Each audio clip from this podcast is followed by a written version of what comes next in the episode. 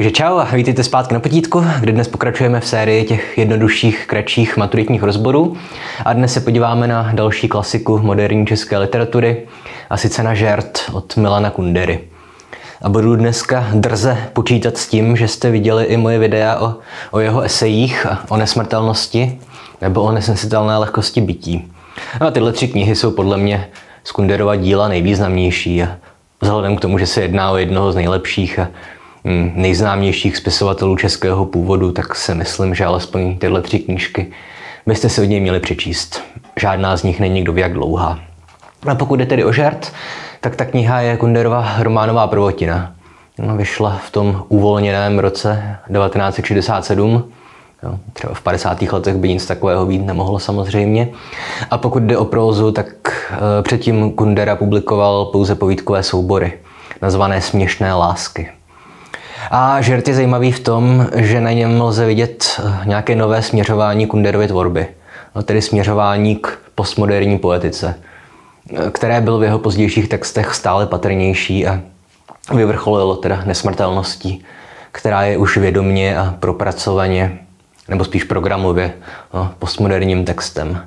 Zároveň ale v žertu eh, převládá poetika jeho směšných lásek, eh, což byla nějaká kombinace kritiky poměru v komunistickém Československu a zároveň různých variací na téma lásky. A ty variace jsou obvykle dost cynické nebo skeptické. Hmm. Zároveň ale ty jeho první prózy, směšné lásky, eh, postrádají to, co je typické pro pozdější Kunderovy texty. A sice dlouhé úvahové pasáže, eh, důležitou roli vypravěče, který později začíná stále více splývat se samotným Kunderou jakožto spisovatelem a autorem, eh, případně mm, užívání několika dějových rovin. No. A nic z toho nenacházíme ve směšných láskách, ale první náznaky těchto postupů pronikají už právě do žertu. No a v pozdějších prozách jejich role vzrůstá. A jako obvykle tedy začneme dějem, takže protagonista a částečně i vypravěč románu se jmenuje Ludvík Jan, a což byl v mládí zapálený komunista, který si ale kvůli nepovedenému vtipu celkem zničil kariéru. Na vysoké škole totiž chodil s jinou zapálenou komunistkou a když byla na nějakém letním ideologickém táboře, taky poslal pohlednici se slovy optimismus je opium lidstva, zdravý duch páchne blbostí a je Trocký. A něco takového napsat eh, byl zkrátka na přelomu 40. a 50. let eh, špatný nápad. Dobře, ta první věta, to je vlastně parafráze Marxova výroku, že náboženství je opium lidstva, nikoliv optimismus. Optimismus naopak, že komunisti vyžadovali. No a druhá věta, to je jen reakce na dopis, který mu poslala ta jeho přítelkyně, že na tom táboře vládne zdravý duch. No a napsat, ať je Trocký, se tenkrát rovnalo kariérní sebevraždě, protože Trocký byl Stalinův nepřítel a v jazyku té sovětské propagandy to byl úhlavní nepřítel režimu. No. To znáte zase možná z, že, z farmy zvířat pokud jste si je vykládali skrze jako předobrazy všech těch postav. No a kvůli tomuhle žertu se teda Ludvík dostane před jakýsi fakultní tribunál nebo etickou komisi na univerzitě. No a ještě by se z té situace byl mohl vykecat, kdyby ho nepodrazil jeho tehdejší kamarád Pavel Zemánek, který se ho před tou komisí nejenže nezastane, ale v podstatě pro něj navrhne ten nejpřísnější trest. No a výsledkem toho vyhodí Ludvíka z univerzity – vyhodí ho z komunistické strany a navíc musí jít na vojnu k takzvaným PT pákům, k pomocným technickým praporům, což bylo nejhorší místo, na kterém jste mohli na vojně skončit a velkou část osazenstva PTP tvořili různí nepřátelé režimu. A zase znáte možná z Černých baronů třeba. No a pak má kniha ale ještě jednu dějovou linii, no, odehrávající se přibližně v době vydání románu, myslím, že v roce 1964 se to má odehrávat, kdy už se Ludvíkovi povedlo tak nějak vrátit do života a zařídit si solidní kariéru vědce. Přesto ale nezapomněl, jak ho kdysi jeho kamarád Pavel podrazil. A tak naplánuje pomstu, která spočívá v tom, že svede Pavlovu manželku Helenu. No a to se mu sice podaří, Eh, když se hlavní postavy setkají na Moravě na, folklor, na folklorní slavnosti Jízda králů. Jenže problém je v tom, že ten jeho nepřítel Pavel už Helenu nemiluje a udržuje si milenku A tak nejen, že ho nezraní, že ho jeho manželka podvedla s bývalým kamarádem, ale ještě ke všemu mu to přijde vhod. Že má alespoň dobrou záminku pro rozvod. No a když pak Ludvík Heleně přizná, že ji nemiluje a jenom ji zneužil k pomstě, tak se Helena pokusí o demonstrativní sebevraždu, s polikáním nějakých prášků, jenomže omylem spoliká pro jímadlo. A její příběh končí tím, že se staženými kalhotami se řítí ke kadibudce. Takže tolik krátce k příběhu. I když jsem ho samozřejmě proletěl jen v základních konturách a vynechal jsem několik důležitých postav a scén, ale prostě to takhle bude muset stačit. A jako obvykle platí, že příběh není v té knize, že je to nejdůležitější. Co ale daleko spíš potřebujete vědět, je to, jak je ta kniha vystavěná formálně. Dobře, její struktura je extrémně rafinovaná a, jak už jsem říkal, předznamenává další vývoj Kunderova díla. V první řadě se zde objeví první typické znaky Kunderova experimentování z kategorie vypravěče. No. A ještě nejsme v žertu tak daleko, jako v nesnesitelné lehkosti bytí nebo v nesmrtelnosti kde už vypravěč vyloženě přiznává, že nevypráví skutečný příběh, ale jenom hraje hru s postavami, které vytvořil. No, v žertu je kategorie vypravěče zajímavá tím, že si mezi sebou předávají čtyři různé postavy toho románu. Jednak ti zmínění Ludvík a Helena a kromě nich ještě další dvě postavy. No, jednak Jaroslav, což je teda Ludvíkův přítel z dětství a takový chlapík zamilovaný do folkloru a do hudby. A jednak Kostka, což je křesťan, evangelík, který se snaží šířit dobro a pomáhat všem kolem sebe. Což jak se nezapadá do té hnusné doby, ve které se román odehrává. No a každá postava vypráví naprosto odlišným způsobem. No, Ludvík reprezentuje takového typického kunderovského hrdinu, no, cynického muže, šovinistu, no, který rád manipuluje se svým okolím a rád cítí nadvládu nad ostatními lidmi, především nad ženami, že to je vždycky to se typicky projevuje tím, že dává třeba rozkazy, i když je s někým v posteli, že to klasické Heleno, svlékněte se, jí říká, když teda se jí chystá svést. No. no a ta Helena, když vypráví, tak to zase dělá pomocí vlastně modernistické metody proudů vědomí. Hm? Tedy, že její text není vypravěčsky stylizovaný, ale spíš sledujeme nějaký průlet jejími myšlenkami. A celkem chaotický průlet. A ten folklorista Jaroslav, ten zase slouží spíš k nějaké retardaci toho příběhu. Jeho vyprávění není tolik dějové, ale spíš obsahuje různé úvahové a eseistické pasáže, týkající se v tomto případě především folkloru. A to je další motiv, který v pozdějších Kunderových eh, dílech získává stále více víc prostoru. Podobně jako vypravěč v nesnesitelné lehkosti bytí bez velké návaznosti na příběh filozofuje o Martinu Heideggerovi a jeho chápání bytí tak v žertu se Jaroslav zamýšlí nad historií a významem lidové písně nebo lidových tradicí obecně. A jde to mimochodem tak daleko, že Kundera používá jako součást textu vyprávěného Jaroslavem i notové záznamy třeba hudebních partů. No, spolu s celkem pokročilou hudební terminologií. No. A opět si všimněte, že stejně jako v nesnestelné lehkosti sledujeme osud čtyř odlišných lidských charakterů, a stejně jako v nesmrtelnosti je román členěný do sedmi kapitol, pojmenovaných vždy podle postavy, která je vypráví nebo kterou sledujeme. No. Opět prostě Kunderovo dílo, celoživotní románové dílo, tam prostě vidíte souvislosti, které se neustále opakují a variují a, a tak. A když jsem teda zmiňoval jednak hudbu a jednak to množství vrstev a zápletek, tak tyhle dvě kategorie se u Kundery prolínají. Protože, jak víme z jeho esejí o teorii románu, tak Kundera se dlouhodobě snažil aplikovat pravidla komponování vážné hudby na sepisování prózy. No, Kundera byl jako velice hudebně vzdělaný. A tady je důležité především mm, důležitý termín e, polyfonie, tedy více hlasí. Kde stejně jako se vám v polyfonní skladbě objevují tři nebo čtyři hlasy, z nich žádný není dominantní, jo, nevede ostatní, ale spíš platí to, že se spolu různé hlasy navzájem doplňují nebo spolu nějak komunikují. Jo, puste si nějakou polyfonní skladbu na, na YouTube.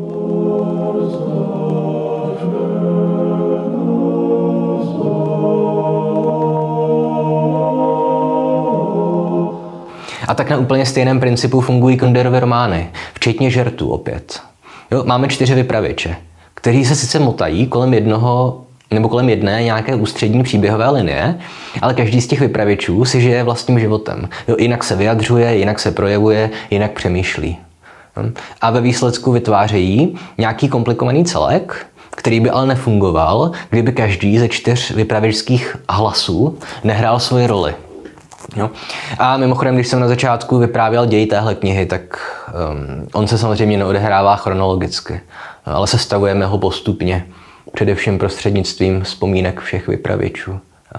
A ke střídání časových rovin dochází nejen uprostřed kapitol, ale někdy dokonce i uprostřed odstavců. Což je další z těch důvodů, proč mluvím o tom, že ta struktura žertu je velice rafinovaná.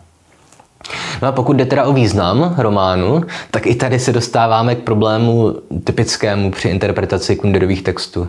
Totiž, že ta kniha nemá nějaké, nějaká dvě, tři snadno odhalitelná poselství nebo myšlenky, ale spíš představuje konfrontaci různých názorů, motivů, etických postojů. Hm? Spíše než o vyslovení nějakého jednoznačného názoru, jde o to ukázat, jak se spolu různé charaktery či motivy někde setkávají, jinde zase míjejí. A to nemyslím samozřejmě pouze doslova, že by se potkávali na ulici. No. A celá ta kniha je vlastně postavená na různých kontrastech. A ty kontrasty můžou být třeba mezi pomstichtivostí Ludvíka a dobrotou toho kostky, no, který ho od pomsty odrazuje. Ale může se týkat i dílčích drobných motivů. Třeba máme na jedné straně ten Helenin pokus o sebevraždu, který končí jenom trapasem, a na druhé straně máme třeba Ludvíkovu příhodu z, z té doby jeho působení v armádě, kde vlastně spáchá sebevraždu jeho kolega, kterého vyloučí ze strany, přestože je zapálený komunista. A, přestože, a spáchá sebevraždu, přestože ho vlastně ten komunistický režim zradil, když ho poslal že, k těm PT pákům na tu nejhorší vojnu, která tehdy existovala. Hm? Což je prostě nějaký teda kontrast té trapné, nepovedené sebevraždy Heleny, která končí prostě na cestě do Kadibucky a a tragického příběhu člověka, který věřil tomu komunistickému režimu a ten režim ho nakonec dohnal k, k sebevraždě. Hmm.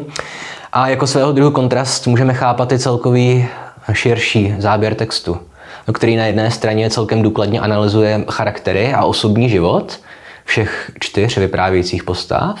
Na druhou stranu je to ale román společenský, zabývající se obecně poměry v Československu v 50. a 60. letech nebo je na konci 40. A pokud bychom se ale přeci jen o nějakou alespoň jednoduchou interpretaci měli pokusit, tak bych se asi pokusil uh, propojit text románu s dobou a místem jeho vzniku.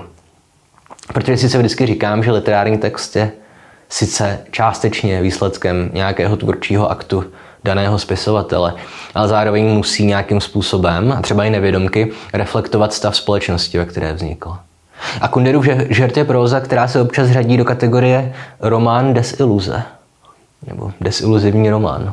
Jo. A nějaká deziluze se opět týká vlastně několika různých rovin románu. Té společenské i osobní, nebo i opět nějakých dílčích motivů. No, v první řadě, co jiného než desiluze, byla celá éra 50. a 60. let když prostě lidi volili a podporovali komunisty v těch 40. letech, tak to nedělali proto, že by se těšili na vykonstruované procesy, ztrátu osobních svobod a chudobu, ale měli prostě iluze o tom, že ten komunistický režim bude spravedlivější než, než ten starší neoliberalismus. No. A tohle už mimochodem potom neplatí pro druhou etapu socialistického Československa, kde v 70. a 80. letech už myslím skoro nikdo nevěřil na nějaké marxistické ideály a už nebyly iluze, které by lidi mohli ztrácet. Spíš se prostě jenom snažili nějak přežít a hráli jenom tu hru na to, že budují komunismus. No a my tenhle proces ztráty iluzí ohledně komunismu sledujeme i v postavách Ludvíka nebo Pavla, toho jeho kamaráda, který ho zradil.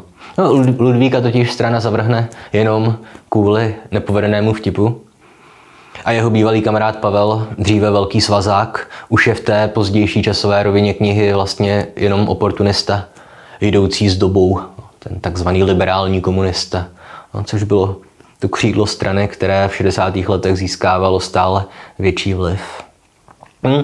A nějakou ztrátu iluzí sledujeme i na osobní rovině, u všech postav, které román vyprávějí. Ludvík ztratí naději na pomstu. I jeho druhý žert se ve výsledku obrátí proti němu. Helena, která je jediná ze všech postav skutečná, jako věrná komunistka, i v těch 60. letech, ta zase ztratí naději na to, že ji Ludvík miluje. A její postava je vlastně potrestaná snad nejvíc ze všech postav, které v knize vystupují. Což můžeme chápat částečně i jako trest za to, že ještě nestratila víru v ty komunistické ideály, přestože byla sama svědkyní toho, k čemu revoluce vedla.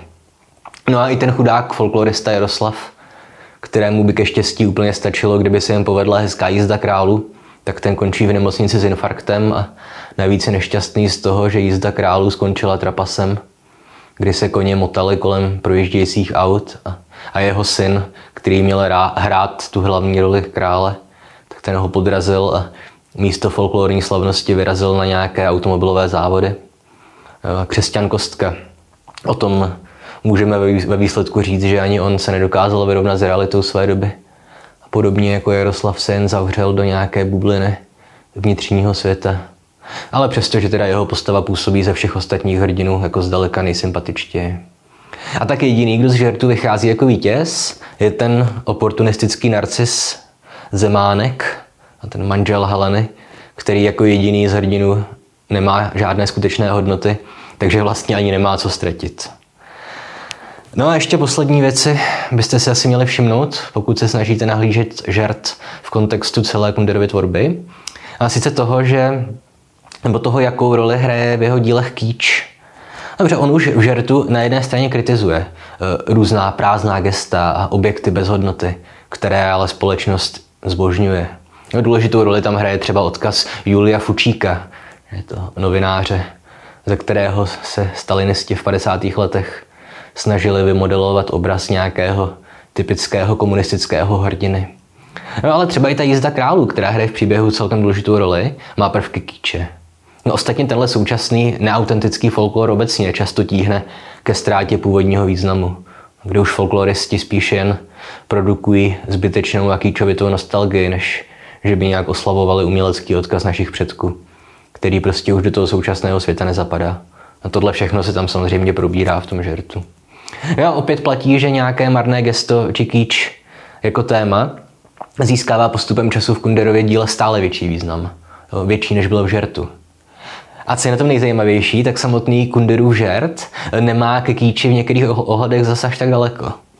Na jedné straně máme de facto buranskou zápletku s Helenou, která teda sní omylem projímadlo, což může někdo chápat jako ten trapný fekální humor, typický pro Bčkové americké komedie. Příběh Ludvíka a jeho lásky Lucie, kterou jsem vlastně dneska ani nezmínil, zase můžeme nahlížet jako příliš melodramatický, jo? záměrně ždímající emoce. A někteří kritici tohle Kunderovi vyčítali, že kritizuje poměry a sám z nich vzešel, že kritizuje kýč a sám píše kýčovité texty, ale podle mě je to spíš nějaký další důkaz jeho geniality. Tedy udělat z nějakého fenoménu, který kritizuje, součást svého vlastního textu a, a tím ho vlastně nějak obnažit. Takže ano, takhle nějak bych asi povídal o žertu já, kdybych na to měl tu maturitní čtvrthodinku. A znáte to, jestli se vám video líbilo, nebo jste se z něj něco naučili, dejte like, odběr, sdílejte, komentujte, podpořit nás můžete na Patreonu. Jednak jsem tam teď publikoval dlouho slibovaný a skoro hodinový podcast věnovaný postavě Satana z Miltonova ztraceného ráje. Taky se nám tam rozmohl takový nešvar, totiž, že hrajem po večerech videohru Among Us, protože co je lepšího pro budování nějaké komunity, než trávit čas hraním hry, která je postavená na tom, že lžete a falešně obvinujete ostatní hráči. Sorry, že tenhle týden nebyla smažka taky, ale prostě bylo hodně práce. Byl jsem na zvědátorském podcastu a tak. Hmm, to je asi všechno. Nazdar.